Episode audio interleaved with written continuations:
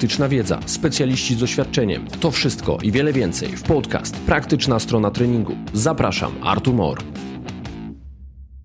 Cześć, witam serdecznie w kolejnym odcinku. Ze mną przed drugim mikrofonem biolog pracujący na Uniwersytecie Śląskim na Wydziale Nauk Przyrodniczych oraz y, Śląskiej Wyższej Szkole Medycznej. Swoją drogą ja nigdy nie wiem, czy powiedzieć wy, czy na.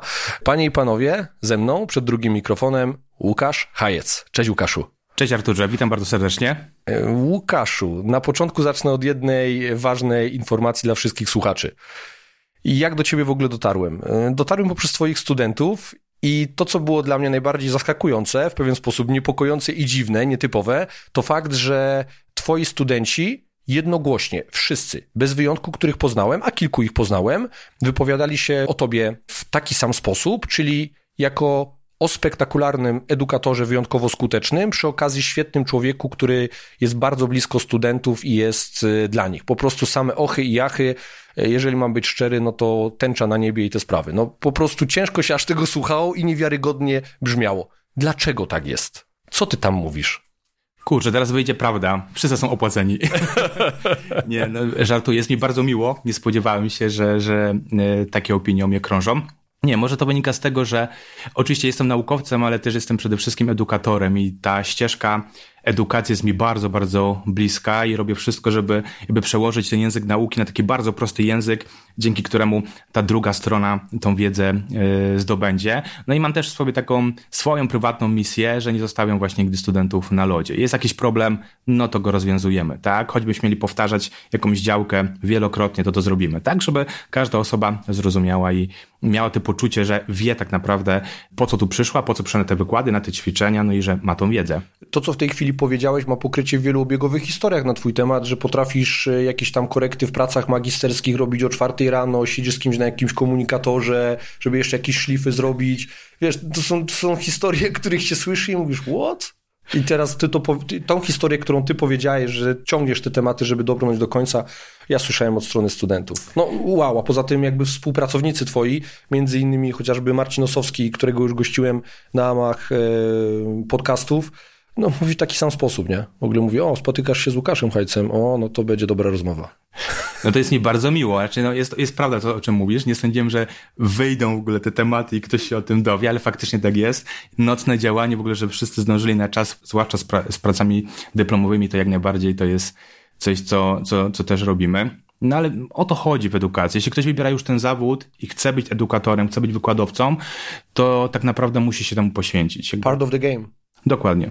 Łukaszu, motyw naszego dzisiejszego spotkania. Nie potrzebuję pracy magisterskiej, swoją zrobiłem, a z biologii nie ma szans, żebym zgłębił temat na tyle, żeby podejść do tych nie no, tematów. Nie no, co ty próbuj, próbuj, jest tyle tematów ogarniesz, bez problemu. Natomiast jestem ciekaw wielu zagadnień, chciałbym o wielu rzeczach się dowiedzieć i trochę jestem takim samolubem czasami nagrywając te odcinki i lubię zapraszać gości, od których się dowiaduję wielu fajnych rzeczy, które mnie interesują i taki jest też motyw naszego dzisiejszego spotkania. Myślę, że na czasie jest temat y, odporności, układu odpornościowego. Mamy sezon zimowy, choroby szaleją. Układ odpornościowy jest y, na tapecie w wielu mediach, y, u wielu osób. Czym tak naprawdę, Łukaszu, ten układ odpornościowy jest? Czy on jest takim układem jak w rozumieniu, jak myślimy, aparat ruchu, układ y, sercowo-naczyniowy, ten krwionośny, czy układ oddechowy, który możemy wyodrębnić, wypreparować sobie z tego ciała ludzkiego? Jak to z tym odpornościowym? Układ odpornościowy albo układ immunologiczny to jest jeden tak naprawdę z trzech układów e, zaraz obok nerwowego i hormonalnego, które sprawują kontrolę nad całym naszym organizmem. One regulują homostazę, czyli tą równowagę wewnętrzną. Tylko w przypadku układu nerwowego i układu hormonalnego jesteśmy w stanie wyodrębnić sobie, tak jak mówisz, konkretne narządy, jakoś gdzieś to dokładnie umiejscowić w naszym organizmie. Natomiast układem immunologicznym już jest pewien problem, bo to jest taki układ bardzo rozproszony, taki troszeczkę abstrakcyjny. Zdecentralizowany. Dokładnie. Nie znajdziemy tutaj takich konkretnych miejsc, nazwijmy to początku i końca tego układu, tylko tak naprawdę w każdym elemencie naszego organizmu część tego układu immunologicznego się znajduje. No i główną rolą układu immunologicznego jest po prostu ochrona naszego organizmu przed różnego rodzaju cząsteczkami obcymi, przed bakteriami, wirusami, ale również przed zanieczyszczeniami, przed toksynami, czyli przed tym wszystkim, co zagraża tej naszej równowadze wewnętrznej naszego organizmu. Jakie składowe, jakie elementy, jakie główne filary, fundamenty tworzą ten układ odpornościowy, który de facto pytanie znowu do ciebie, może lepiej nazywać odpowiedzią immunologiczną, odpowiedzią odpornościową? Czy to byłoby zasadne? Jasne, możemy używać takiego określenia, nie ma większego problemu, bo tak naprawdę ten układ immunologiczny to jest głównie mechanizm działania, tak? Bo jak popatrzymy sobie na składowe, no to w głównej mierze to są różnego rodzaju białka, cytokiny, cząsteczki aktywne, które walczą, które sprawują jakąś funkcję w naszym organizmie. Ale gdybyśmy chcieli to wszystko sobie jakieś usystematyzować, to układ immunologiczny składa się z takich czterech głównych składowych. Pierwsze to są narządy limfatyczne. Na pewno każdy słyszał o grasicy, o szpiku kostnym. To są takie dwa podstawowe, dwa najważniejsze, bo to są tak zwane centralne narządy limfatyczne, y, w których odbywa się namnażanie komórek układu immunologicznego. One też tam kształtują swoje możliwości. Drugą sprawą są narządy limfatyczne obwodowe. Każdy kojarzy migdałki, każdy kojarzy śledzione. Oprócz tego mamy jakieś grudki limfatyczne rozsiane po całym naszym organizmie. Mamy kępki Peyera, które znajdują się choćby właśnie e, w jelicie. Mamy wyrostek robaczkowy, który też jest częścią układu immunologicznego. To jest pierwsza sprawa. Druga sprawa to są naczynia limfatyczne. Trzecia sprawa to są i w sumie najważniejsza, komórki układu immunologicznego. Komórki, które znajdują się praktycznie wszędzie w naszym organizmie, krążą w ogóle w naczyniach krwionośnych, krążą w naczyniach limfatycznych, krążą po naszych tkankach, po to, żeby cały czas skanować i sprawdzać, czy w naszym organizmie wszystko dobrze się dzieje. I tych komórek jest naprawdę bardzo dużo. Jest cała masa różnych tworów. No i ten czwarty element, o którym już wspomniałem, to są wszystkie substancje, które są przez te komórki produkowane. To są przeciwciała, to są enzymy, to są cytokiny i tu tych cytokin mamy naprawdę bardzo wiele. Tylko powiem, że cytokiny to są bardzo prosto, hormony układu immunologicznego, za pomocą którego te komórki ze sobą się będą po prostu komunikować. Więc to są wszystko składowe układu immunologicznego i to jest, to są elementy rozproszone po całym naszym organizmie. Ciężko jest znaleźć takie punkty, gdzie moglibyśmy powiedzieć, ok, tu się rozpoczyna układ immunologiczny, tu jest jego serce, a tu jest jego koniec. No, w tym przypadku tak nie, nie, nie zrobimy. Intryguje mnie jeszcze, czy ta pierwsza bariera, na przykład skóra, to wchodzi w skład tego układu odpornościowego? Jasne. Tak naprawdę wszystko zależy, jak sobie teraz podejdziemy do tematu, ale jeśli... Włoski w nosie też. Oczywiście. Właśnie o tych włosach w nosie wszyscy zapominają. To jest bardzo, bardzo, bardzo istotne. E, jak najbardziej wracając do skóry, oczywiście, tak naprawdę skóra należy do tak zwanej pierwszej linii obrony. To są w naszym organizmie wszystkie procesy fizjologiczne, wszystkie bariery mechaniczne, które oczywiście pełnią też inne funkcje, ale przy okazji wspomagają ten taki właściwy układ immunologiczny, tą właściwą odpowiedź e, naszego e, organizmu. No i jak najbardziej na samej skórze mamy kilka różnych przykładów tego, w jaki sposób ona chroni nas przed choćby wnikaniem wirusów czy też e, bakterii.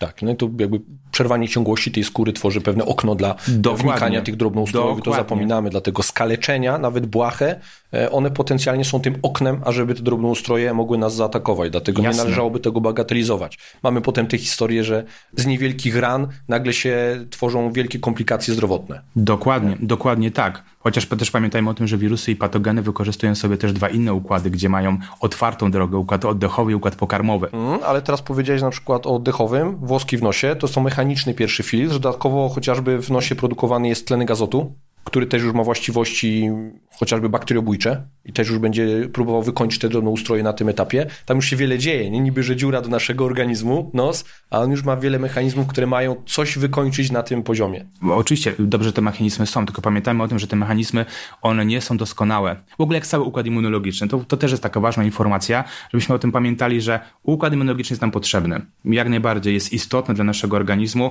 ale on nie jest doskonały. Niestety ma ogromną ilość wad i o tych wadach pamiętajmy, bo tak naprawdę to później będzie kształtowało y, rozwój wielu różnych jednostek chorobowych w naszym organizmie.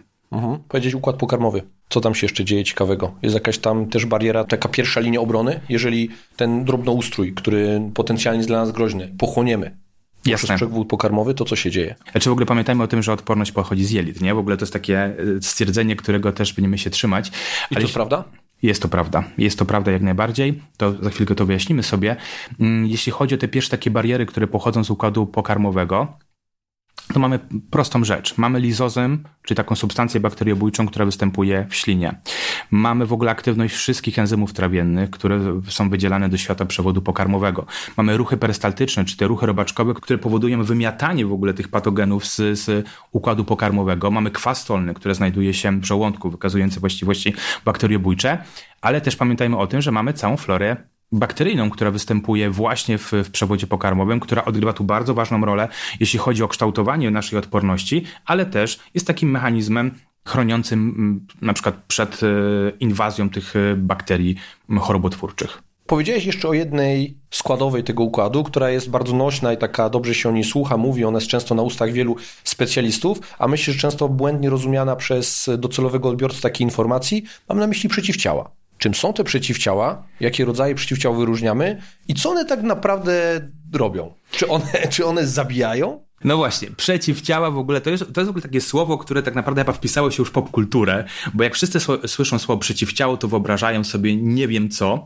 a tak naprawdę z przeciwciałami jest bardzo prosta sprawa. Przeciwciała to są po prostu białka. To są białka, które produkowane są przez niektóre typy komórek układu immunologicznego i to są białka, które na pewno kojarzymy po ich kształcie, mają kształt litery Y. Ich zadaniem jest i to będzie trudne słowo, opsonizacja. Czym jest opsonizacja? Po prostu znakowanie. Ja zawsze to tłumaczę w ten sposób, że jak mamy leśników, którzy znakują drzewa, które są do wycięcia, tak samo przeciwciała znakują w naszym organizmie te elementy, które powinny zostać zniszczone, pożarte przez komórki układu immunologicznego. I teraz przy okazji opłaszczając, czyli znakując na przykład bakterię, no to oblepiają ją, tak? I dzięki temu na przykład taka bakteria też nie wniknie do, na, do naszego organizmu. W ten sposób też mogą opłaszczać, znakować toksyny, dzięki temu je neutralizują. I to jest rola przeciwciał. Na tym, na tym to polega. One niczego nie zabijają, bo nie mają takich zdolności sprawczych, bo to nie są enzymy, nie potrafią niczego ciąć, niczego rozkładać, ale to oznakowanie, bardzo specyficzne oznakowanie, bo to przeciwciała, pamiętajmy o tym, że są elementem odpowiedzi immunologicznej tak zwanej swoistej, to ma ogromne znaczenie, jeśli chodzi później o takie bardzo precyzyjne uderzanie w konkretne elementy, które dla naszego organizmu są obce. No i tych przeciwciał jest kilka różnych grup, bo wyróżniamy takich pięć podstawowych, tak? Przeciwciała klasy A, klasy G, D, E i M. Każda z tych klas oczywiście pełni inną. inną. Których jest najwięcej? Przeciwciał klasy G. Zdecydowanie do 80% wszystkich przeciwciał, które krążą w naszym organizmie, to są właśnie przeciwciała e, klasy G. I tu taka, to jest to, co jest ciekawe. Każdy z nas będzie miał zupełnie inny zestaw tych przeciwciał, bo każdy z nas ma zupełnie inną historię kontaktu z różnego rodzaju antygenami. Mhm. Czy jakiś profil tych przeciwciał, czyli ten skład procentowy, nie? ilościowy udział w tej łącznej puli, w jaki sposób jest y, może predykcyjny co do naszej odporności, czyli osoby na przykład mające więcej tego typu ciał będą charakteryzowały się większą odpornością, czy takiej zależności nie ma? Nie ma aż takiej większej zależności. Oczywiście ważny jest ten poziom tych przeciwciał, żeby był utrzymywany, ale to, że u kogoś będziemy analizować, charakteryzować większy poziom jakichś przeciwciał, nie oznacza, że ta odporność u niego będzie dużo lepsza niż u innych osób. Tutaj bardzo wiele czynników ma na to wpływ. No, myślę, że w ogóle z tymi przeciwciałami nie tylko w kontekście takiej odporności, ale w kontekście alergii właśnie pojawiają się wiele kontrowersji względem, względem tego, co jest uczone nawet na wielu uniwersytetach, akademiach, a tego, co nauka mówi. Nie? I tutaj mam na myśli te przeciwciała, o których powiedziałeś, czyli IgG. No, czyli co? Czyli czy, spra czy sprawdzanie przeciwciał IgG w kontekście alergii jest e, pronaukowe, czy raczej tutaj mówimy o takim trochę altmedzie?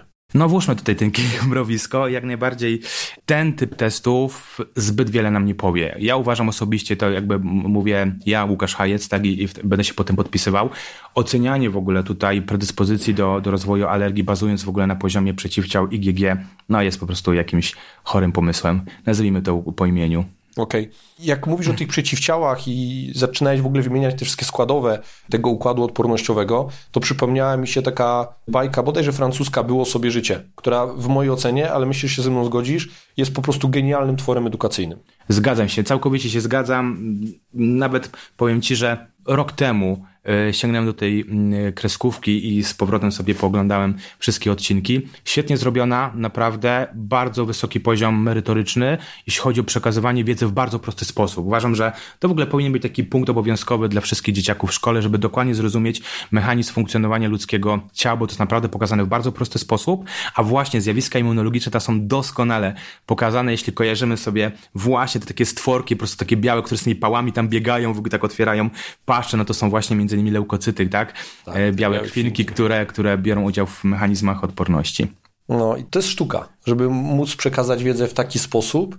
Ja, jeżeli mam być szczery, ja jestem ojcem e, dwóch, trzy i pół latków w tej chwili, ale nie mogę się doczekać, e, kiedy będą na tyle ogarnięci, żeby, żeby z pełną jakby tutaj aprobatą z ich strony zobaczyć tą bajkę razem z nimi powtórnie, no bo dla mnie to jest wow, nie? Jasne, pewnie. Dobra, no to teraz tak. Wiemy mniej więcej, czym ten układ odpornościowy jest i wiem, że to nie jest taka prosta sprawa, go sobie opisać e, w sposób kompletny, ale frapuje mnie jeszcze takie pytanie, na ile ta efektywność działania tego całego układu, tego złożonego układu jest wrodzona, a na ile mamy potencjał ją modulować, stymulować, poprawiać efektywność działania tego układu poprzez y, nasze działania, te czynniki behawioralne.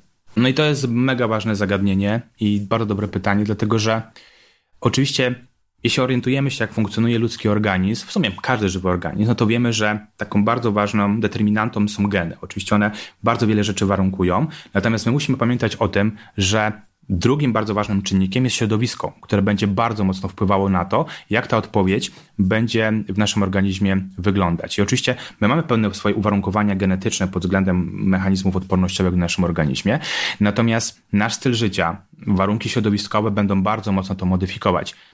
To, że ktoś po prostu ma bardzo dobry zestaw genów, tak, wygrał los na loterii, loterii, to nie oznacza po prostu, że jego odporność będzie po prostu turboodpornością, tak, bo bardzo często ludzie w taki sposób też sobie o tym myślą. My podejmując konkretne decyzje, choćby żywieniowe, choćby wysiłkowe, prawda, czy związane ze snem, bardzo mocno wpływamy na funkcjonowanie układu immunologicznego i to, że u kogoś wszystko śmiga tak jak powinno, bo nie ma żadnych problemów, bo na przykład nie ma zdiagnozowanych żadnych niedoborów odporności, tak, zwłaszcza tych pierwotnych, które są warunkowane genetycznie, to jeśli ktoś się będzie źle odżywiał, przypuśćmy, nie wiem, prowadził taki statyczny tryb życia, będzie się nie wysypiał, będzie, nie wiem, pił dużo alkoholu, palił Eksponowany będzie na stres. Dokładnie, to ta odporność po prostu będzie niestety, ale leciała w dół i tutaj nic, nic z tym nie zrobimy i jakby mhm. musimy o tym pamiętać. Wiesz, mnie zawsze, ja wiem, że to jest pytanie bez jednoznacznej odpowiedzi, ale czasami ta pula genów w kontekście pewnych chorób, przypadłości, pewnego profilu jakiejś cechy ma większe znaczenie, a w pewnym kontekście będzie miała takie prawie że marginalne, nie? No, czyli jakby sobie możemy tutaj przykład z mojej brochy. No, możemy powiedzieć, że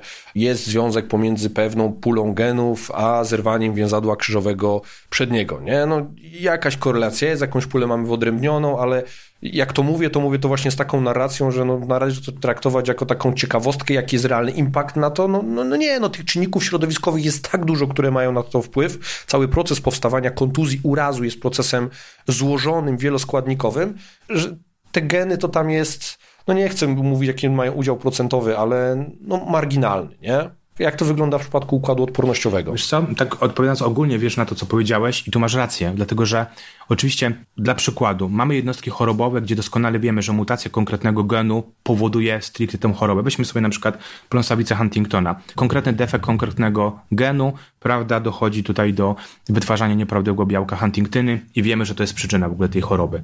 Ale w bardzo wielu przypadkach geny tylko predysponują nas do rozwoju choroby one nie są, znaczy mutacje w tych genach nie są przyczyną tej choroby stricte, tylko predysponują. I teraz to, w jaki sposób dany organizm będzie teraz funkcjonował w środowisku, będzie miał tutaj ogromny wpływ. Tak na przykład jak jest w przypadku celiaki. Oczywiście robi się testy genetyczne, ale to, co uzyskujemy, ten wynik, to on nie świadczy o tym, że ta choroba się rozwinie. Mamy po prostu większe lub mniejsze predyspozycje, ale wiele innych czynników musi na to wpłynąć, żeby faktycznie ta choroba się rozwinęła. I musimy o tym pamiętać. Gdyby to było wszystko takie zero-jedynkowe, no to boję się, że nasz gatunek by nie przetrwał. Mhm. Znaczy to byłoby kastrowanie z możliwości adaptacji. Trochę tak? wszystko byłoby przesądzone już na starcie. Tak, bo o tym pamiętamy czyli, w ogóle, bo to jest... Tak, czyli de facto wróżki genetyczne byłyby, no głosiłyby prawdę objawione. O, to byłby biznes. To ja, ja bym taką wróżką mógł zostać. Nie ma większego problemu. To mógłbym tworzyć historię.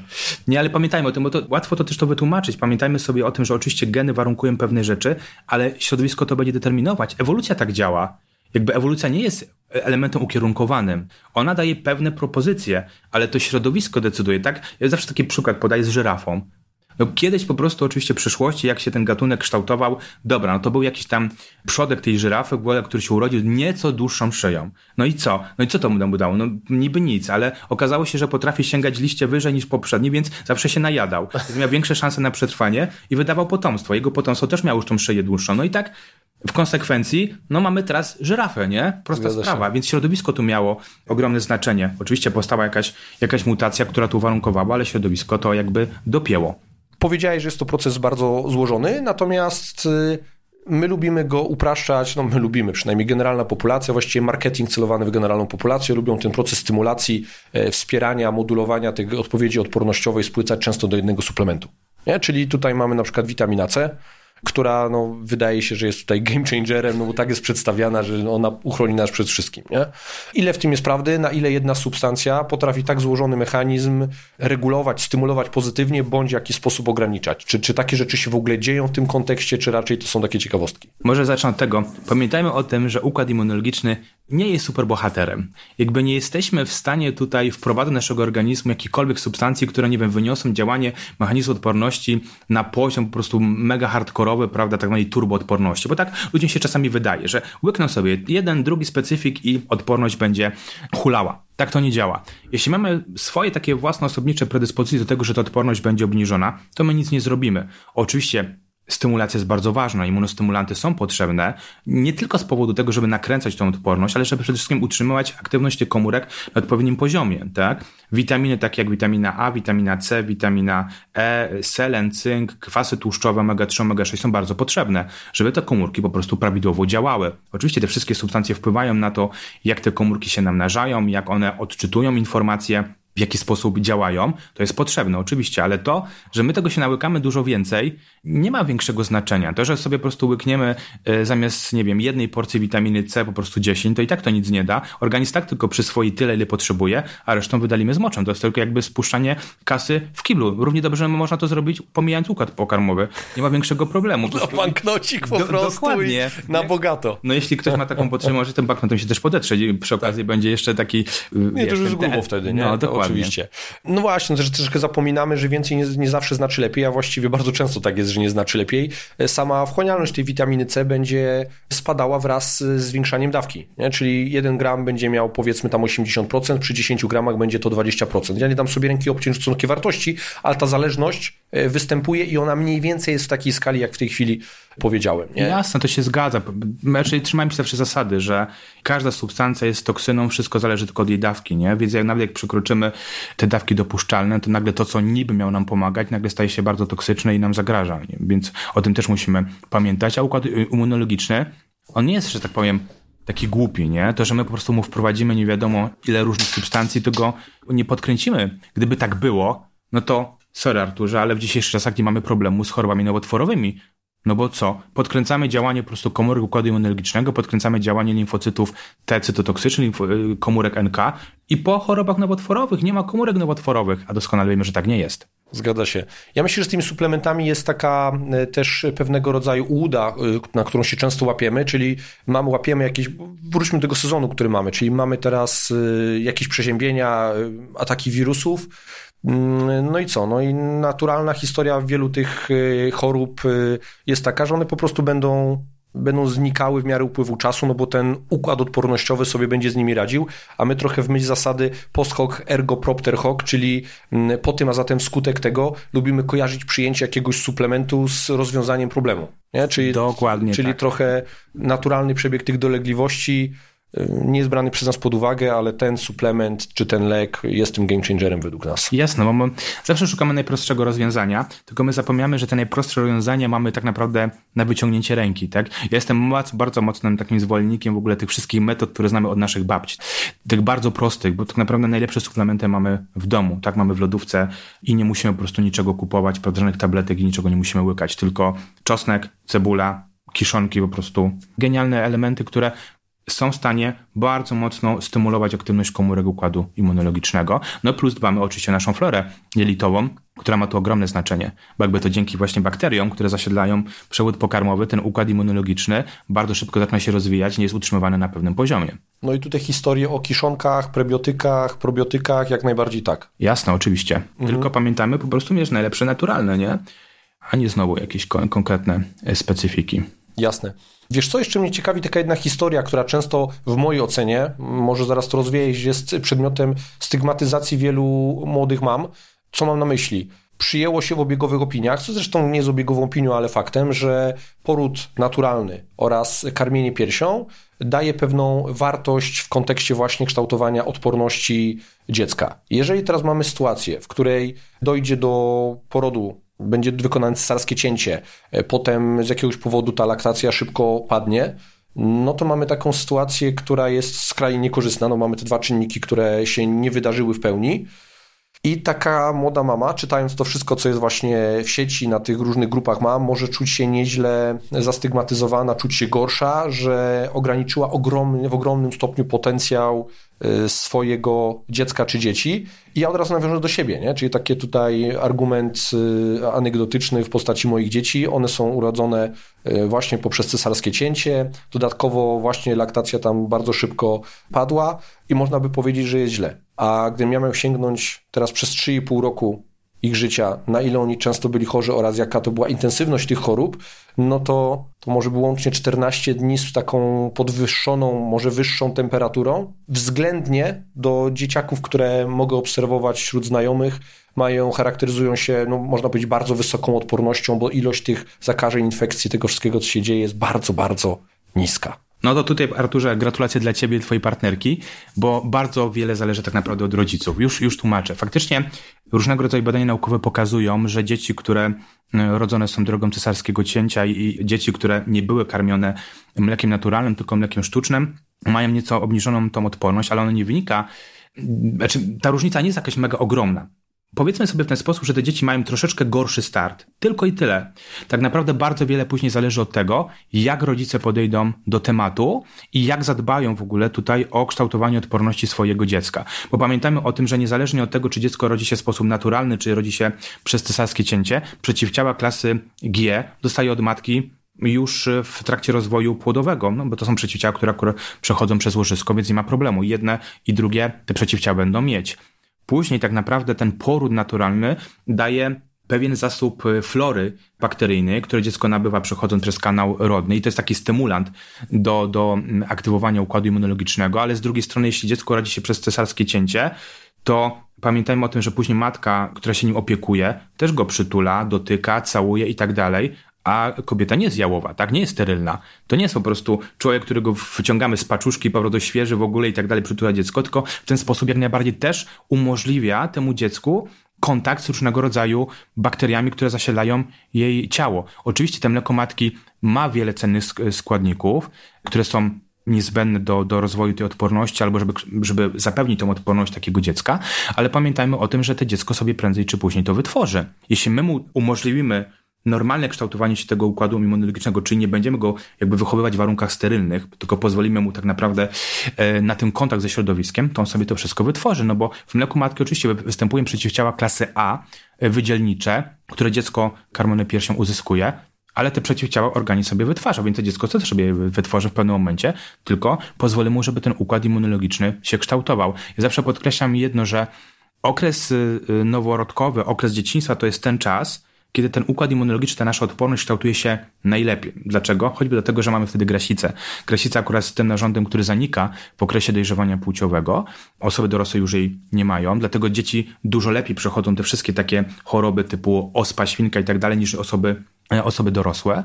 I teraz im większy ma dziecko kontakt z różnego rodzaju antygenami w tym właśnie okresie wczesnego dzieciństwa, tym dla niego nie lepiej. Po prostu co układ immunologiczny robi? Po prostu ładuje swoją bazę, bazę danych i w ten sposób później ta odporność się będzie dużo lepiej kształtowała. Więc jakby to cesarskie cięcie, ten brak karmienia piersią nie ma aż tak ogromnego znaczenia. Oczywiście mówię, bierzemy to pod uwagę, bo ten stary jest troszkę gorszy, ale od rodziców później zależy, jak ta odporność się będzie kształtowała. I to można naprawdę do tego tematu podejść na dwa różne sposoby, tak? Możemy po prostu teraz na to dziecko chuchać, e, dbać o to po prostu, żeby ono zawsze było czyste, prawda, żeby nie dotykało nic brudnymi rączkami Okej, okay, ale czy my zrobimy mu y, coś dobrego? Nie, wręcz tylko mu zaszkodzimy. No i później niestety efekty są y, takie, że te dzieci, dzieci bardzo często chorują.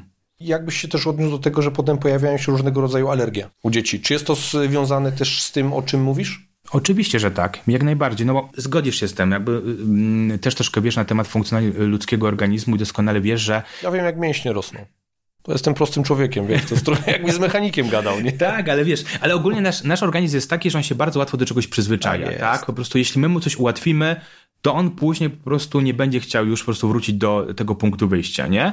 No bo się rozleniwi.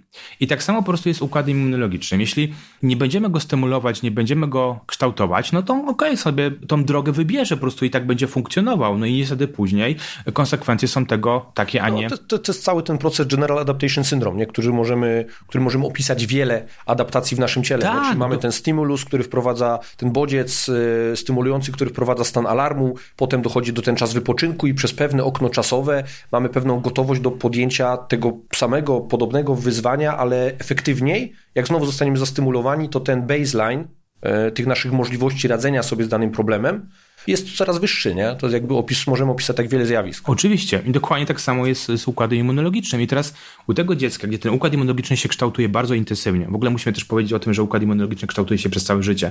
To nie jest w ogóle taki element, gdzie coś się wytworzy, tak będzie działał do końca życia, tylko przez cały nasz okres do samej śmierci w ogóle on się będzie bardzo mocno zmieniał.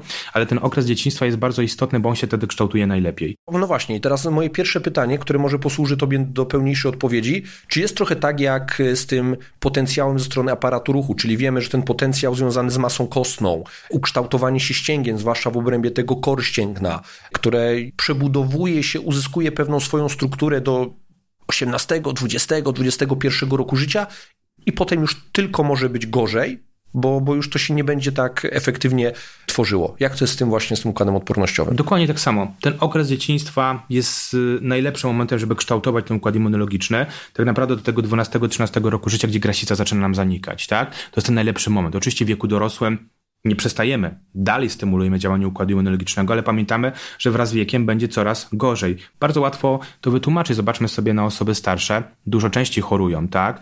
Dużo częściej zdarzają się tam przypadki chorób nowotworowych, chorób autoimmunologicznych i tak no i dalej. nawet przy tych samych infekcjach przypadków śmiertelnych jest więcej. Dokładnie tak, dokładnie tak. Więc tutaj ten okres dzieciństwa jest tym najlepszym okresem, kiedy faktycznie ta odporność się kształtuje. I teraz musimy pamiętać o jednej bardzo ważnej rzeczy. Kształtowanie odporności to jest też mechanizm prób i błędów. To nie wytworzy się od razu i będzie idealne, tylko układ jakby musi się pewne rzeczy nauczyć. Choćby na przykład coś takiego jak tolerancja pokarmowa. To, że my przechodzimy po prostu z pokarmu matki na pokarm stały, to nie znaczy, że dziecko będzie od razu to wszystko przyjmować, tylko będą wymioty, będą biegunki, jakieś uczulenia i tak dalej. Natomiast teraz bardzo ważne jest to, to nie jest coś złego. Układ immunologiczny się uczy, on musi jakby mieć tą informację, że okej, okay, to jest w porządku, to zostawiamy, tego nie ruszamy, ale zajmujemy się czymś innym. I teraz bardzo często rodzice popełniają taki błąd. Nie wiem, na przykład dają dziecku banana, tak? No i dziecko po tym bananie wymiotuje, ma biegunkę. No to jakie jest myślenie rodziców? Na pewno jest uczulone, na pewno jest jakaś nietolerancja, alergia, odstawiam tego banana. I to jest błąd. Odczekajmy, nie wiem, miesiąc i znowu podajmy tego banana, bo to mogło być jednorazowe, tak? I spróbujmy. Jeśli znowu będzie taka sytuacja, to nie oznacza, że znowu rezygnujemy, tylko spróbujmy jeszcze raz. Ten układ immunologiczny musi być stale stymulowany do działania i ciągle musimy mu dostarczać tych informacji i musimy próbować. Nie wiem jak ty, Arturze, byłeś wychowywany, ale ja jestem z tego pokolenia, gdzie ja po prostu biegałem... I piło się wodę z kałuży. Dokładnie. Wodę z kałuży, leż, leżałem, leciałem po prostu, żeby do ogródka, wykopywałem kalarepę po prostu z ziemi, albo marchewkę jadłem taka, jaka jest, nieważne co tam było, nie?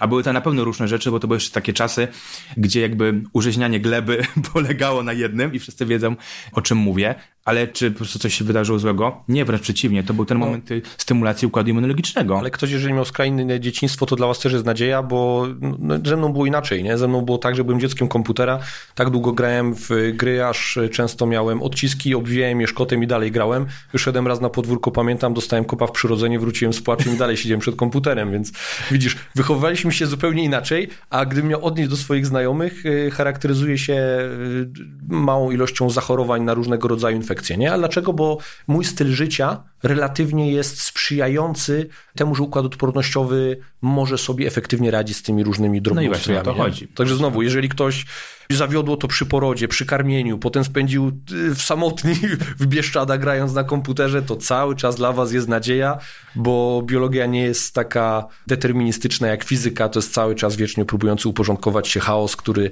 który daje wiele nadziei, nawet tym beznadziejnym przypadkom. Dokładnie tak, dokładnie. To jest to, co mówiliśmy Arturze na początku, że immunologia jest taką nauką, która nie jest nauką martwą. Jak porównamy sobie na przykład immunologię do anatomii, gdzie z anatomii tak naprawdę wiemy w 99,9% wszystko, zostawiamy sobie ten margines błędu oczywiście, no to w przypadku immunologii wiemy naprawdę bardzo niewiele. Opisujemy pewne procesy, pewne zjawiska, nie wiem, pół roku później cofamy się, tak? Jakby pod, podchodzimy do Palimy książki. już tak, no to studenci w ogóle po moich zajęciach, już napiszą zaliczenie w ogóle, to ja sobie wyobrażam, bo to zawsze takie moje wyobrażenie, że studenci właśnie tworzą takie kopczyki, prawda, wszystkie notatki i tak dalej. Jeszcze moje zdjęcie nabite na palmie, po prostu i, ale dobra, z palmy hajce teraz, nie? No właśnie, teraz poruszyłeś kwestię anatomii i immunologii, nie? Że tu mamy jakby wiele już odkryte, no, no trudno, żeby było inaczej. Jedna dziesiąta procenta, o której powiedziałeś, no to jest dlatego, że taka jest nauka. Ona zawsze zostawia sobie furtkę, że tam jeszcze coś może być, to się jeszcze może tutaj zmienić. Nie? Oczywiście. Nie znamy wszystkie odpowiedzi. Natomiast y, bardziej mnie jeszcze ciekawi, jakbyś umiejscowił na takim spektrum nauk immunologię, gdzie z jednej strony mamy te nauki przyczynowe, takie deterministyczne, patrz fizyka, a z drugiej strony mamy te nauki, które mają problem z przyczynowością, gdzie jest bardzo dużo takich e, rzeczy, które nie bezpośrednio są ze sobą powiązane, jest wielka doza przypadkowości, czy na przykład psychologię. To gdzie jest immunologia? Po środku. Okay. Dokładnie po środku. Wiele rzeczy faktycznie możemy to w bardzo prosty sposób opisać, bo coś zależne od czegoś, ale jest mnóstwo elementów, mnóstwo mechanizmów, gdzie nawet same osoby badujące w ogóle tutaj działanie komórek immunologicznych nagle po prostu doznają szoku. I jak to? Przecież wiemy, że ta komórka ma działać tak i tak, ale dlaczego ona robi nagle to? O co chodzi? No właśnie.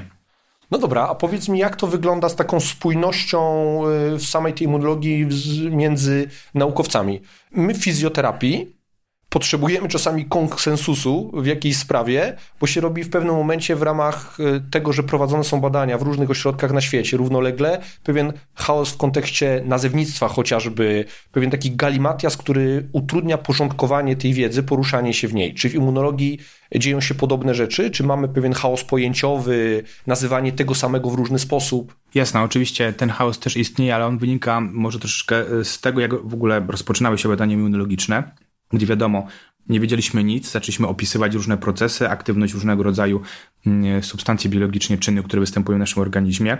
I bardzo często było tak, no pamiętamy, nie mieliśmy internetu, nie mieliśmy komórek, tak? W, w, różnych e, częściach świata ludzie zajmowali się tym samym, opisywali pewne substancje, każdy nazwał sobie to po swojemu, opublikował. No i faktycznie tak jest, że wiele różnych elementów układu immunologicznego jest tym samym, ale nazywa się zupełnie, e, zupełnie inaczej. Dobrym przykładem są właśnie te cytokiny, czyli te hormony układu immunologicznego, które są tymi substancjami, za pomocą których komórki się ze sobą komunikują.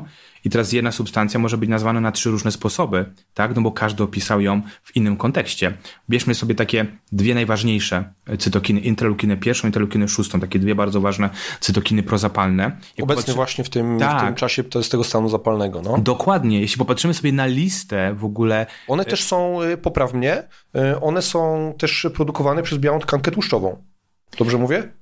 I ten czasami o niskim natężeniu, ogólnoustrojowy stan e, zapalny, ten, który powoduje wiele niekorzystnych no najpierw może powiedzmy adaptacji albo wybić z tej homostazy, powodowany właśnie przez te interleukiny, które chętnie się pojawiają, kiedy mamy za dużo tego białego tłuszczu. Dokładnie tak, w ogóle tkanka tłuszczowa to jest w ogóle też inny temat, w ogóle jej rola w ogóle kształtowania odporności też jest, e, jest fajnie opisana i też fajnie, że ktoś w ogóle się tym zajmuje i jakby o tym mówi. Bo że nie tylko chcemy ją usuwać, tylko zastanawiamy się, hmm, może ona po coś jest, nie tylko żeby brzydko wyglądała. I super, że to powiedziałeś, bo wiem, że zbaczamy troszeczkę teraz tematu tej immunologii, ale dla mnie tkanka tłuszczowa jest bardzo bliska, jeśli chodzi o, o tematykę. I słuchaj, właśnie każdy chce ją, jakby ten poziom tego tłuszczu, który gromadzą adipocyty, redukować do granic możliwości, tak? Jakby tak myślimy, że im mniej, tym lepiej. No właśnie, nie do końca tak to funkcjonuje. Ta tkanka tłuszczowa jest bardzo, bardzo istotna ze względu na adipokiny, czy te substancje biologicznie aktywne, które produkują, między innymi właśnie to, co powiedziałeś, y, interleukinę pierwszą i szóstą. I to ma ogromne znaczenie dla naszego organizmu. No, też pamiętajmy, że jakby tkanka tłuszczowa, ona nie jest tylko białą tkanką tłuszczową, jest też brunatną tkanką tłuszczową i tam są jeszcze pozostałe się zaczynają. Różowa i beżowa. Dokładnie. I wszystkie one są po coś, mają jakieś swoje specyficzne e, funkcje, no na przykład ta brunatna chociażby w regulacji e, termogenezy, nie? między Zgadza innymi, się. także też o tym warto pamiętać. No, tak. ale... no i właśnie, ona ma też znaczenie, jeśli chodzi o odpowiedź immunologiczną, tak, bo Szybki przykład, taki, żeby nie wchodzić w szczegóły, bo to jest naprawdę rozległy temat, ale adipocyty produkują takie dwa bardzo znane już nauce hormony, leptynę i adipokinę. E, przepraszam, mm, adiponektynę, przepraszam za błąd. Mm, no i teraz tak, leptyna wykazuje charakter prozapalny, adiponektyna wykazuje charakter przeciwzapalny. I teraz w momencie, kiedy my mamy nadmiar tkanki tłuszczowej, gromadzimy te ogromne ilości tłuszczu, no to dzieje się jedna rzecz. Poziom leptyny wzrasta, ale poziom adiponektyny niestety spada bo ona jest takim troszeczkę buforem. Im większa ilość tkanki tłuszczowej, tej właśnie białej albo żółtej, bo to są synonimy, to w tym momencie jej poziom spada. Adiponektyna jest takim bardzo ważnym hormonem o takim działaniu przeciwzapalnym, przeciwmiażdżycowym, przeciwcukrzycowym i tak dalej. Więc stąd później taki, no troszeczkę mm, chroniczny stan zapalny w, w, w, organizmie, no i różnego rodzaju zaburzenia, które będą temu towarzyszyć, a już od tego tak naprawdę niewielki krok do rozwoju różnego rodzaju chorób metabolicznych. Tak, które są epidemią XXI wieku. Niestety są i będą, dopóki jakby ludzie też nie zrozumieją, że, że jednak ten styl życia, który... Właśnie, bo jakby w ogóle choroby metaboliczne są skutkiem, a nie przyczyną. O, o tym pamiętajmy, nie? Przynajmniej w większości, no jeżeli tak. nie ma jakiegoś bubla genetycznego i tak dalej. To, dokładnie tak to, jest. Dokładnie to, tak jest. to jest to efekt. To jest coś, co już nam mówi, że już się długo źle coś działo. To prawda. Ta przyczyna jest tam już dużo, dużo wcześniej była. Zgadza się. Też jak jesteśmy w tej tkance tłuszczowej, pamiętajmy, że ona nie działa na takiej zasadzie, że ona się pojawia, możemy ją próbować usuwać mechanicznie, czy ją spalać, tak już upraszczając całkowicie, ale ona może ulegać też przekształceniu. Czyli, tak? Czyli biała może przekształcać się w brunatną przy ekspozycji na jakieś specyficzne czynniki i takim czynnikiem na przykład jest ekspozycja na zimno, na niskie temperatury. Czyli biała tkanka zamienia się w brunatną, kiedy eksponujemy się na zimno. Dokładnie tak, zgadza się w ogóle ten proces beżowienia, bo tak go nazywamy. To jest oczywiście ten etap, kiedy z adipocytów żółtych czy, czy białych przechodzimy przez beżowe i kończymy sobie na brunatnych. Bardzo ważny proces, tak? I to jest właśnie to, o czym my też zapominamy, albo może, nie wiem, nie wiemy, że tak naprawdę czasami ta niska temperatura naprawdę dużo może dać, żeby się pozbyć tego nadmiaru tłuszczu, który jest gromadzony w adipocytach. To ma ogromne znaczenie. Zobacz, jak łatwo czasami, jak ta biologia jest tak powiązana, że czasami mówisz o odporności, idziesz już w stronę tych interleukin i już wchodzisz w tkankę tłuszczową i już tutaj można ładować ale to, zmiany. Ale nie? to dobrze, że nie zeszliśmy, bo powiem ci, jak prowadzę wykłady z fizjologii, to zawsze albo kończymy na temacie, e, sorry, że powiem, na temacie albo seksu, albo kończymy na temacie defekacji, nie? Po prostu i zawsze, nie wiem, tematy biologiczne wszystkie kończą się na, na kale. Jakby, nie wiem, to jest w ogóle... No bo tam, tam się kończy, nie? To prawda, ale w sumie wszystko sprowadza się do układu pokarmowego. Tak, jak no. już wszystko podziała, to na końcu po prostu jest to i koniec, nie? To prawda. E, dobra, Łukaszu, mm, teraz tak. Co nas może zaatakować? Czyli z czym przyjdzie się mierzyć temu naszemu układowi odpornościowemu? No, mamy bakterie, wirusy, grzyby, pasożyty, takie pierwsze cztery rzeczy, które przychodzą mi do głowy.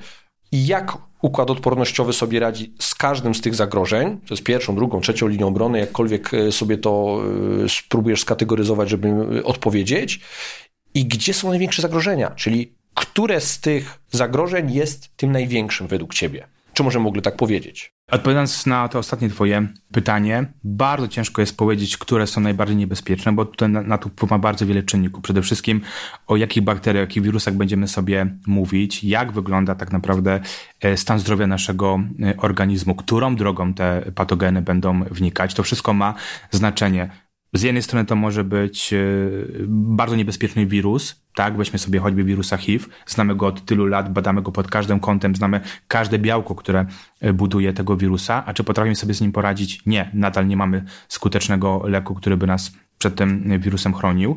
A z drugiej strony mamy bakterie, tak? Mamy bakterie bardzo proste, niby taka Escherichia coli, która występuje w naszym przewodzie pokarmowym, a może być bakterią zjadliwą i może być dla niebezpieczna dla naszego zdrowia.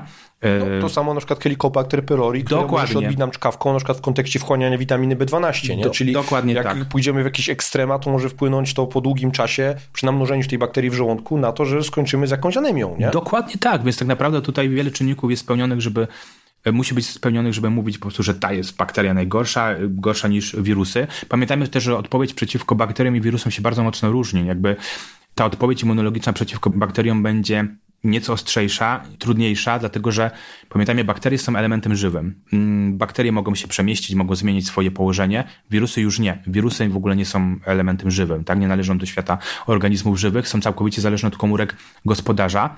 I one bardzo często wchodzą też w stan utajony, taki uśpiony i nie od razu muszą dawać o sobie... Wirus opryszczki, który sobie z nami jest gdzie? No, w, w komórkach nerwowych sobie Dokładnie. bytuje, tak? E, no i właśnie tutaj ludzie się tak dzielą, nie? Niektórzy mają to szczęście, że są tylko nosicielami, a niektórzy tak. niestety muszą się borykać z, właśnie z tą nieszczęsną mm, opryszczką, dokładnie. No i teraz ten układ immunologiczny, on będzie różnie sobie radził e, z, z, z tymi patogenami, no bo teraz tak, wirusy, one dostaną się do naszego organizmu, obojętnie jaką drogą, wnikają do komórek, tak?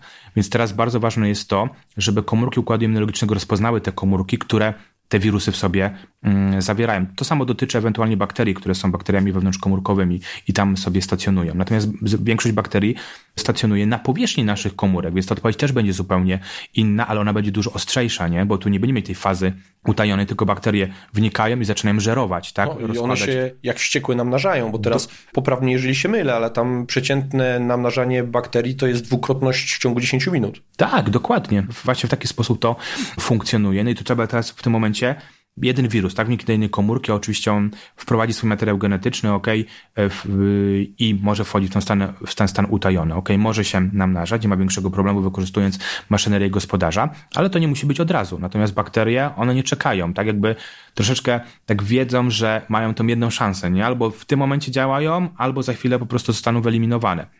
I teraz y, przeciwko bakteriom. Tutaj nasz organizm sobie radzi na kilka sposobów, ale musimy pamiętać o tym, że ta flora jelitowa jest tutaj bardzo pomocna. Układ pokarmowy jest taką najlepszą drogą wnikania patogenów, tak? Zwłaszcza bakterii, no bo jest najprościej. Nie sterylizujemy pokarmu, tak? Tylko po prostu je, dokładnie jemy tak, tak, jak, tak jak jest. Ta flora jelitowa, która naturalnie występuje w naszym układzie pokarmowym, ona jest bardzo pomocna, bo ona chroni, żeby te patogeny nie przylegały do komórek nabłonka, tak? Chroni nasz, nasz organizm, jakby pobudzając komórki układu immunologicznego do produkcji odpowiednich przeciwciał, tak? Same, same bakterie jelitowe wytwarzają niektóre substancje, które są immunostymulantami dla naszego układu immunologicznego. Więc to jest taka pierwsza bardzo istotna linia obrony, no a później już dochodzą fagocyty, przede wszystkim neutrofile, e, makrofagi, które już będą z tymi patogenami walczyć, no i komórki odpowiedzi swoistej, czy już takiej wyspecjalizowanej, już na samym końcu, jeśli te to, pozostałe... Czekaj, swoista, nieswoista, to, bo teraz użyłeś pojęcia, które nie każdy musi rozumieć. Okej, okay, dobra, to szybko wyjaśniamy. Tak naprawdę układ immunologiczny działa na takich dwóch drogach. Na, na drodze mechanizmów swoistych i nieswoistych. Mechanizmy nieswoiste to są takie, które tak naprawdę, Arturze, u mnie, u ciebie funkcjonują dokładnie tak samo. I tak samo u państwa. Nie ma znaczenia, do, to są bardzo ewolucyjnie stare szlaki odporności. One kształtują się od urodzenia, u każdego z nas przebiegam dokładnie tak samo i to są właśnie te mechanizmy, o których mówiliśmy na początku, czyli wszystkie te bariery układu pokarmowego typu kwastolne, enzymy trawienne, lizozem, skóra, jej ciągłość, prawda, włosy w nosie, o której mówiliśmy, to są właśnie te bariery i do tego dochodzą komórki, tak? Komórki żerne, czyli fagocyty neutrofile, makrofagi i tak dalej, układ białek dopełniacza, bardzo skomplikowana sprawa. Może tylko tak wspomnę, że białko dopełniacza to jest jak kostka domino.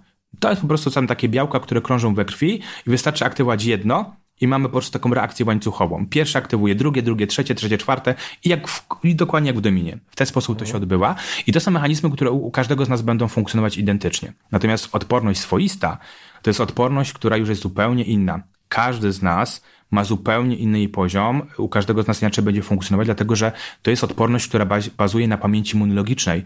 Te antygeny, z którymi mieliśmy kontakt w ciągu naszego życia, zostawiają po sobie ślad w postaci właśnie tej pamięci immunologicznej. I teraz i ja mogę mieć kontakt z innymi antygenami, ty Arturze mogłeś mieć kontakt z innymi antygenami ta, i ta odporność swoista będzie się od siebie różnić. Oczywiście podstawa, baza jest taka sama, bo ona opiera się na aktywności limfocytów B, limfocytów T i przeciwciał, o których mówiliśmy, ale jakiego to będą rodzaju limfocyty, jakiego to będą rodzaju przeciwciała, no to już jest kwestia osobnicza. Tylko plusem tej odporności swoistej jest to, że ona jest y, bardzo dokładna i celuje w punkt na przykład makrofagi czy neutrofile, które są komórkami żernymi, one po prostu zżerają każdego patogena, którego napotkają na swojej drodze. Już tutaj przeciwciała uderzają w tego konkretnego, do którego zostały stworzone, tak?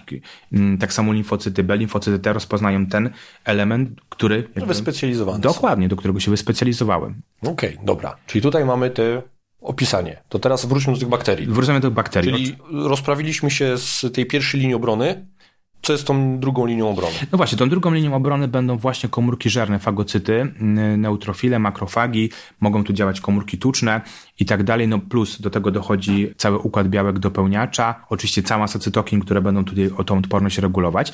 Jeśli te komórki sobie z tym nie poradzą, to te wykraczają limfocyty, czy ta odporność, odporność yy, swoista. Natomiast jeśli bierzemy pod uwagę wirusy, no to tu troszkę ten, ten mechanizm będzie inny, no bo jakby komórki żerne nam to za bardzo nie pomogą, dlatego że wirusy wnikają do komórek naszego gospodarza. One nie rozpoznają ich, więc tutaj wkraczają przede wszystkim komórki NK, tak zwani naturalni niszczyciele.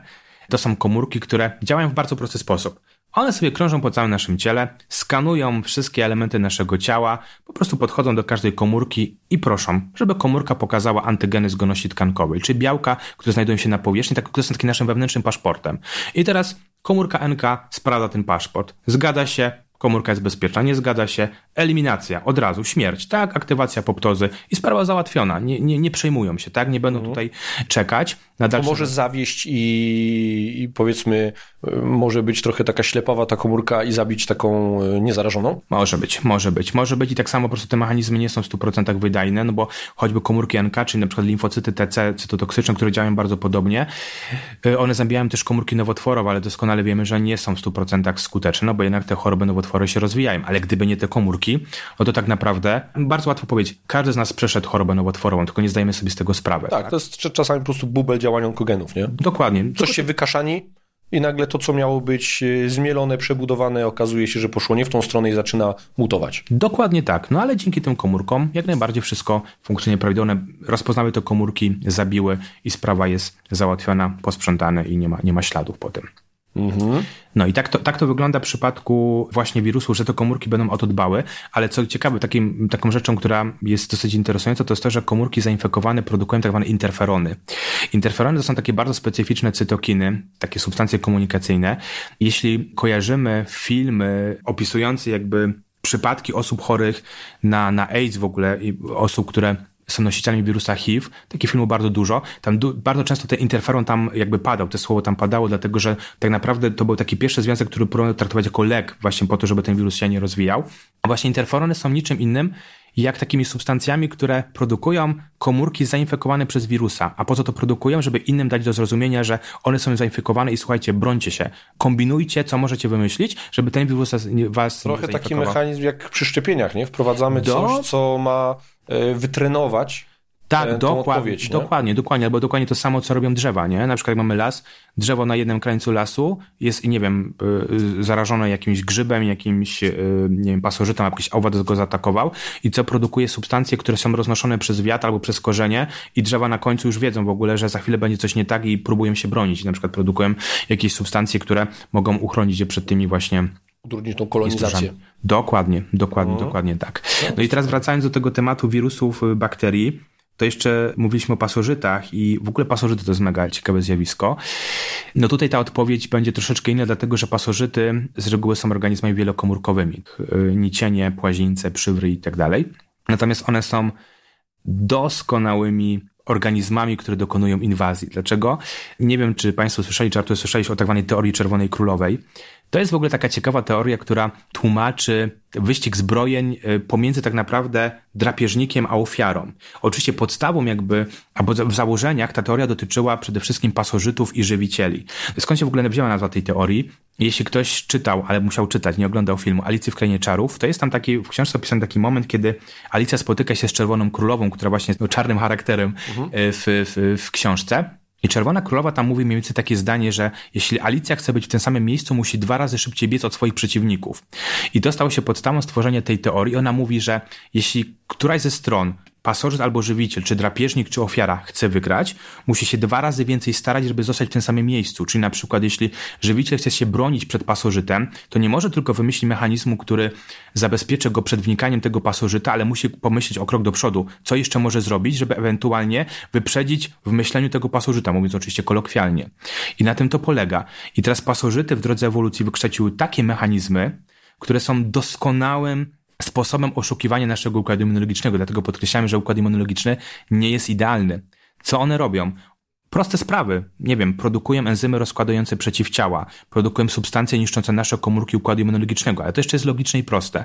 Natomiast mimikra molekularna, one potrafią dosłownie wytworzyć na swojej powierzchni te same białka, które mają nasze własne komórki. Po co?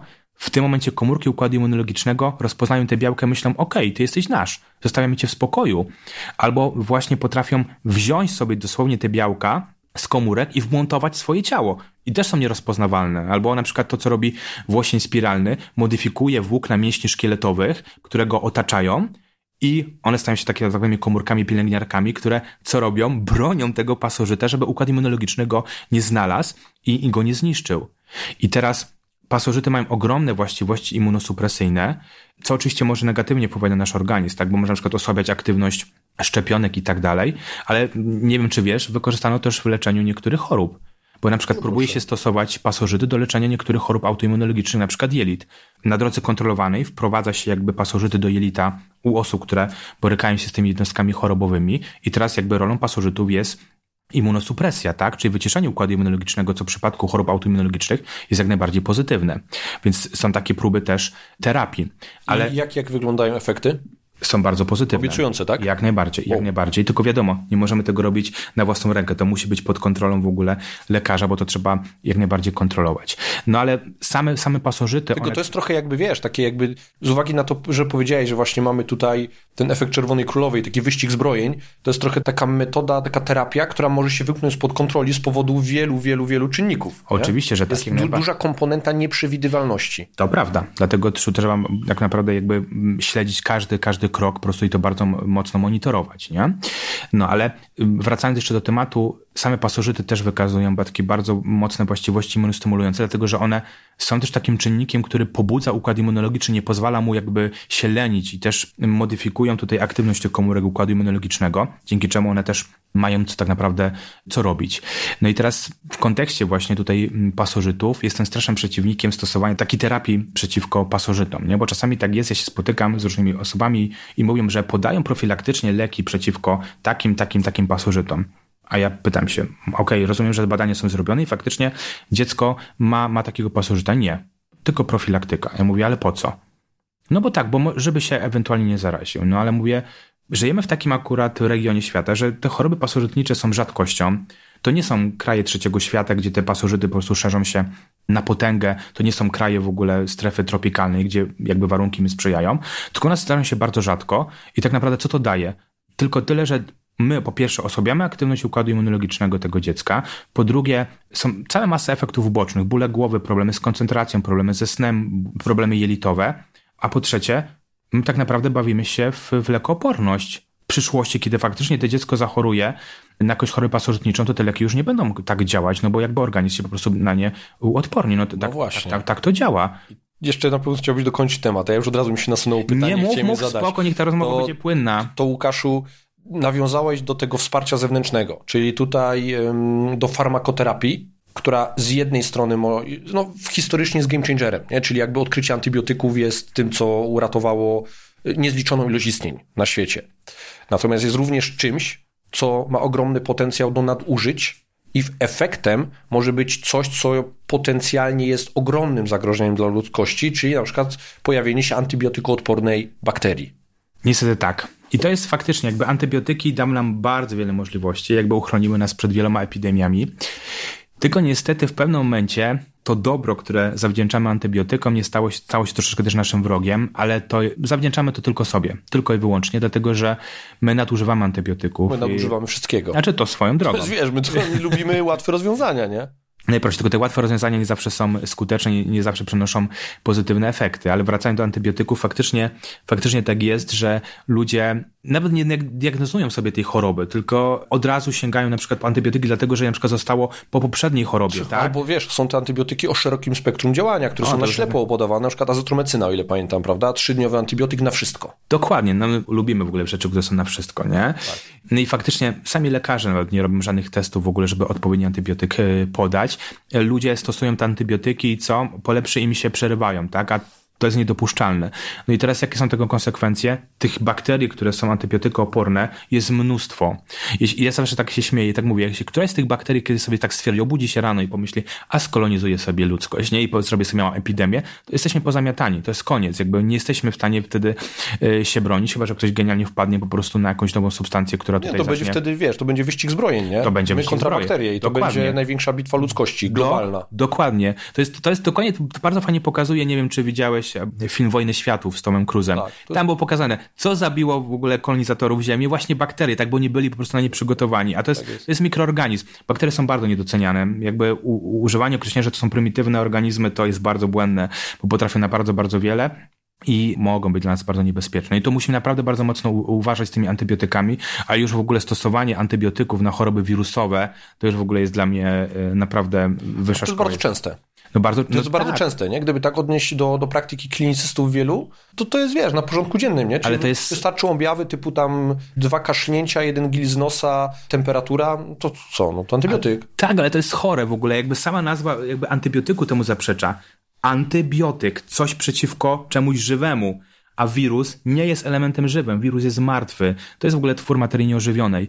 Więc jakby antybiotyki to nie zadziałają, nie ma takiej opcji i tyle. Mamy leki przeciwwirusowe, które blokują choćby na przykład wnikanie wirusów do komórek. No właśnie, nie? To powiedz mi o tych y, lekach przeciwwirusowych. Na ile one mają wartość Czyli ma, mamy choroby wirusowe i na ile one są skuteczne, albo może w jakim kontekście są skuteczne, a w jakim kontekście są bezradne. Czy to zależy od wirusa, zależy od tej substancji? Tak, to zależy przede wszystkim od wirusa w ogóle i tego, jak dobrze jest zbadany mechanizm w ogóle infekcji wirusowej.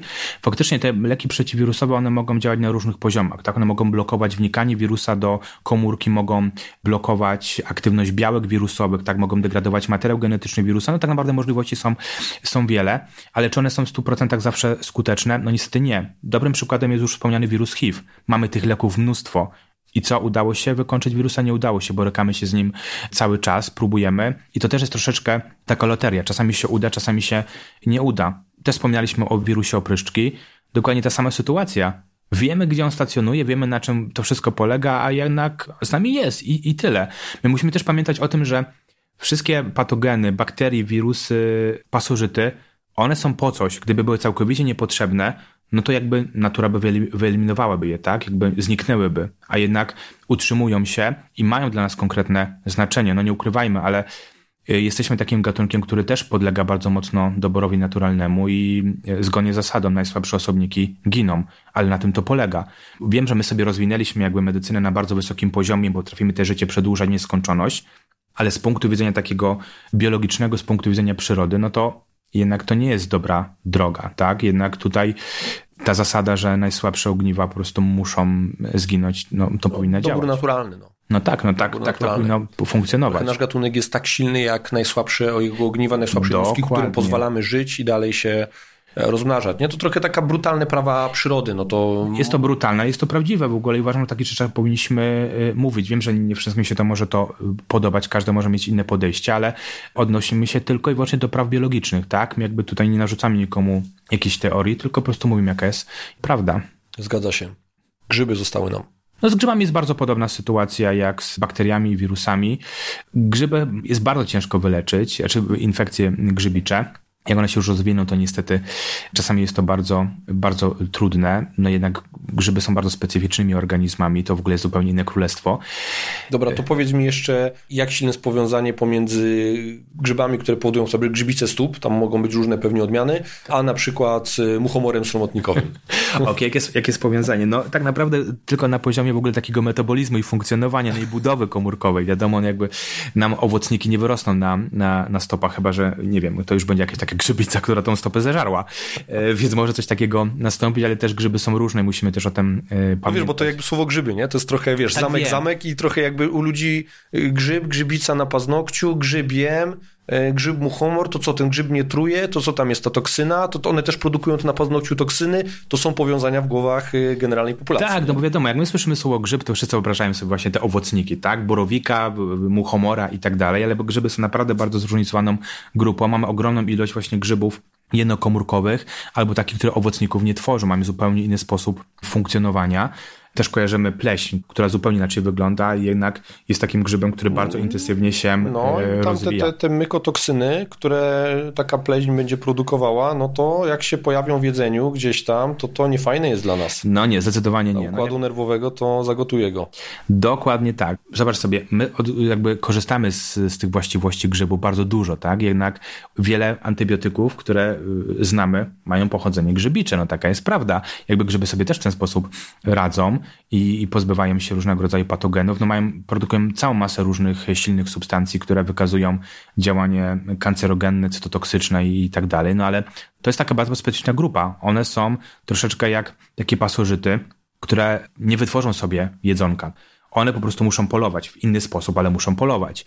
Więc jakby korzystają z, z żywicieli, albo ewentualnie wchodzą w symbiozę, tak.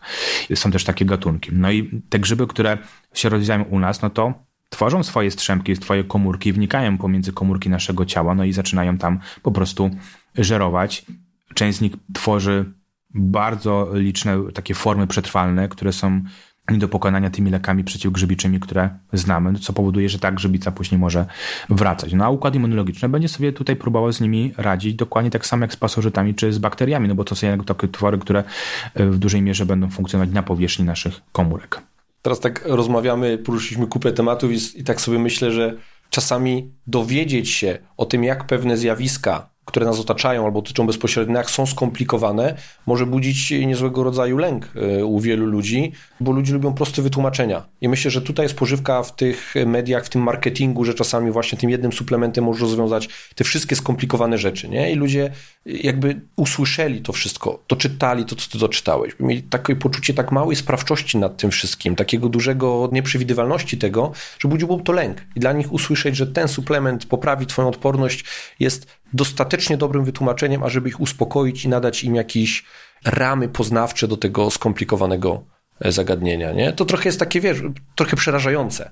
Jest, ale też jak sobie to wytłumaczymy już też po swojemu, jakby, jakby przyjmiemy tą wiedzę i do tego logicznie podejdziemy, to już aż takie straszne to nie jest. Ja wiem, że my lubimy takie wytłumaczenia, że okej, okay, pojawi się coś nowego, my to zażyjemy i po prostu wszystkie problemy w naszym organizmie zostaną rozwiązane, a tak naprawdę zacznijmy w ogóle od prostych rzeczy. W ogóle tak naprawdę rozwiązanie to jest nasza dieta, wysiłek fizyczny, odpowiednia ilość snu, kontakt z naturą, tak? Czyli po prostu tutaj choćby na przykład oddychanie świeżym powietrzem. To są proste rzeczy, które możemy zrobić. Nie wiem, dbanie o higienę, ale też na odpowiednim poziomie. Wiadomo, że ten ostatni czas był dla nas trudny z powodu pandemii, jakby wysterylizowaliśmy troszeczkę sobie te, te nasze organizmy, no ale też zażywanie różnego rodzaju leków. Jesteśmy lekomanami, nie da się ukryć, prawda? Łykamy tego w ogromnej ilości. Pamiętajmy, że my to też pijemy z wodą, my to jemy z jedzeniem. No jakby tego, ta, ta chemizacja środowiska jest bardzo, bardzo silna. Ale no na... też, żeby jedną rzecz też powiedzieć, nie? Trochę, żeby, y, nie chciałbym, żeby odbiorcy tego podcastu zrozumieli, że ta chemia to zło, nie? Bo czasami, wiesz, y, jak borówkę byśmy rozłożyli na czynniki pierwszej tak, tak substancji, tak, tak, które w niej tak, są, tak, to ludzie by się przerazili, ile tam jest związków chemicznych, nie? Że w kawie jest tam ponad tysiąc związków aktywnych biologicznie I, i trochę czasami to słowo, ta zła chemia, to trochę, tak ja zawsze wolę zatrzymać się i powiedzieć hola hola, to nie jest takie dramatyczne. Wszystko, co naturalne, też jest chemią. Jasne, jasne, to jest, to jest prawda. Ja uczę tego się chemizacja środowiska, czy jakby wprowadzanie w ogóle w sposób sztuczny dodatkowych substancji tam, gdzie ich nie powinno tak naprawdę być. Albo są nadmiarowe po Albo prostu, są nadmiarowe. To... Oczywiście my też jakby nie demonizujemy wszystkich suplementów, bo niektóre są jak najbardziej potrzebne. Weźmy sobie choćby witaminę D, która jest, ma ogromne znaczenie dla układu immunologicznego, ale niestety nie żyjemy w klimacie, gdzie możemy się wylegiwać na plaży, po prostu mieć kontakt z tym y, słońcem. słońcem, dokładnie, więc ona tutaj odgrywa istotną rolę i to jest akurat ten suplement, którego też będę jak najbardziej. Yy, I tam jest bardzo duża korelacja nie? pomiędzy stężeniem witaminy D3 w surowicy, a pomiędzy ilością na przykład infekcji, zachorowań i tak dalej. Dokładnie. Jest, no. to jest silny związek, to o czym powiedziałeś, to nie jest takie, że o warto, spróbujmy, dodajmy, bo, bo teoretycznie to będzie działało, bo jak są szlaki, które możemy fizjologicznie wyodrębnić, wykazać. Nie, nie, nie. To w praktyce działa. Czyli to nie jest tylko ta przyczynowość, którą możemy sobie, e, o której mówić, tylko widzimy. Pamiętajmy, witamina D ma działanie pleiotropowe. Tak naprawdę nie ma chyba układu, na który by ona nie wpływała. I faktycznie tutaj moglibyśmy ją wprowadzać raz z pożywieniem, no ale nie okłamujmy się, no to są głównie ryby, tak, I, i tak dalej, no wiele osób po prostu tych ryb nie jada, nie lubi, ale też to nie jest to jakiś tani produkt. I też jakby dostęp do, do, do tego produktu nie, nie żyjmy nad morzem, też, też, też tak. różny, więc jak najbardziej suplementować możemy i nie ma w tym większego problemu, a jest naprawdę bardzo potrzebna ma dosyć istotne znaczenie, jeśli chodzi o proliferację komórek układu immunologicznego, o pobudzanie je do działania w ogóle. Przede wszystkim wpływa na to, żeby te komórki odpowiednio rozpoznawały w ogóle antygeny, tak? I rozróżniały obce od swojego. Bo już płyniemy do brzegu i, i myślę, że ta rozmowa i tak zawiera tyle informacji, że trudno będzie pochłonąć to większości słuchaczy. Chciałbym jeszcze poruszyć kwestię temperatury, gorączki. Nie? Jako odpowiedzi, która jest nieswoista jakby na to nie patrzeć. Zgadza się. Mm, dlaczego ta temperatura się pojawia i jaką ona rolę odgrywa, kiedy jesteśmy chorzy?